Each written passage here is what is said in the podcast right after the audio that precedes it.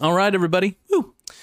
I, I want to go over realty income. Uh, I think uh, uh, the realty income overview is much needed, and I think it being one of my favorite REITs. This is my personal opinion. This is my favorite REIT of all time. Um, it's part of the S and P 500. I think is just fantastic. And uh, let's let's begin. So, Realty Income, also known as the Monthly Dividend Company, is a publicly traded real estate investment trust, REIT, R E I T, that focuses on acquiring uh, and owning single tenant commercial properties in the retail, industrial, and service sectors. Uh, By investing in realty income, investors can benefit from a steady stream of monthly dividends, as well as the potential for long term capital appreciation. One key benefit, one of the key benefits uh, of investing in realty income is the company's consistent and reliable dividend payments. As a REIT, the company is required to distribute at least 90% of its tax- taxable income to shareholders in the form of dividends. Dividends, oh yeah. They are taxed, by the way. Realty Income has a track record of paying dividends every month since its initial public offering in 1994 and has increased its dividend for 79 consecutive quarters, making it a dividend aristocrat. In addition to the consistent dividend payments, Realty Income also offers potential for capital appreciation over the long term. The company's portfolio is diversified across various industries and geographic regions, which helps it mitigate which helps it mitigate risk and increase the likelihood of positive returns.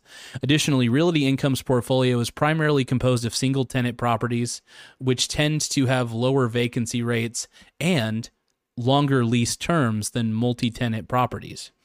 Um, this provides a steady and predictable cash flow, which can help drive capital appreciation. Furthermore, Realty Income is a well managed company with a strong balance sheet.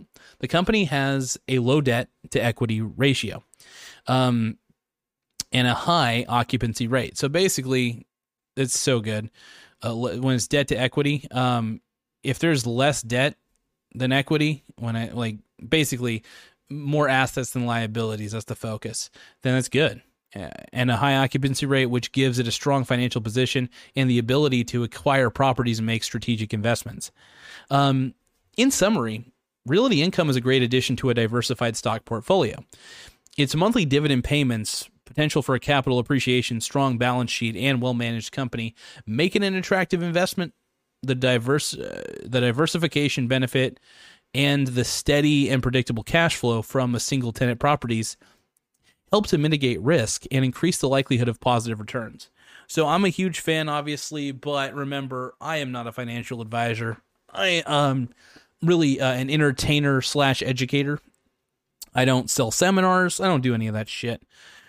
Uh, truth is, I uh, I like to encourage people to have a the most well diversified portfolio they can have in their uh, just overall whether they do it from index funds or whether they do it from individual investing, as long as you're investing in sound companies that have great balance sheets, uh, have great cash flows. I mean, anything that's good. So I want to thank you guys for taking the time. I'm a huge realty income fan. It is one of my favorite um, real estate investment trusts to have in my portfolio. I still believe in it. Um, but there's also other companies. I, I do admit realty income right now is extremely overvalued.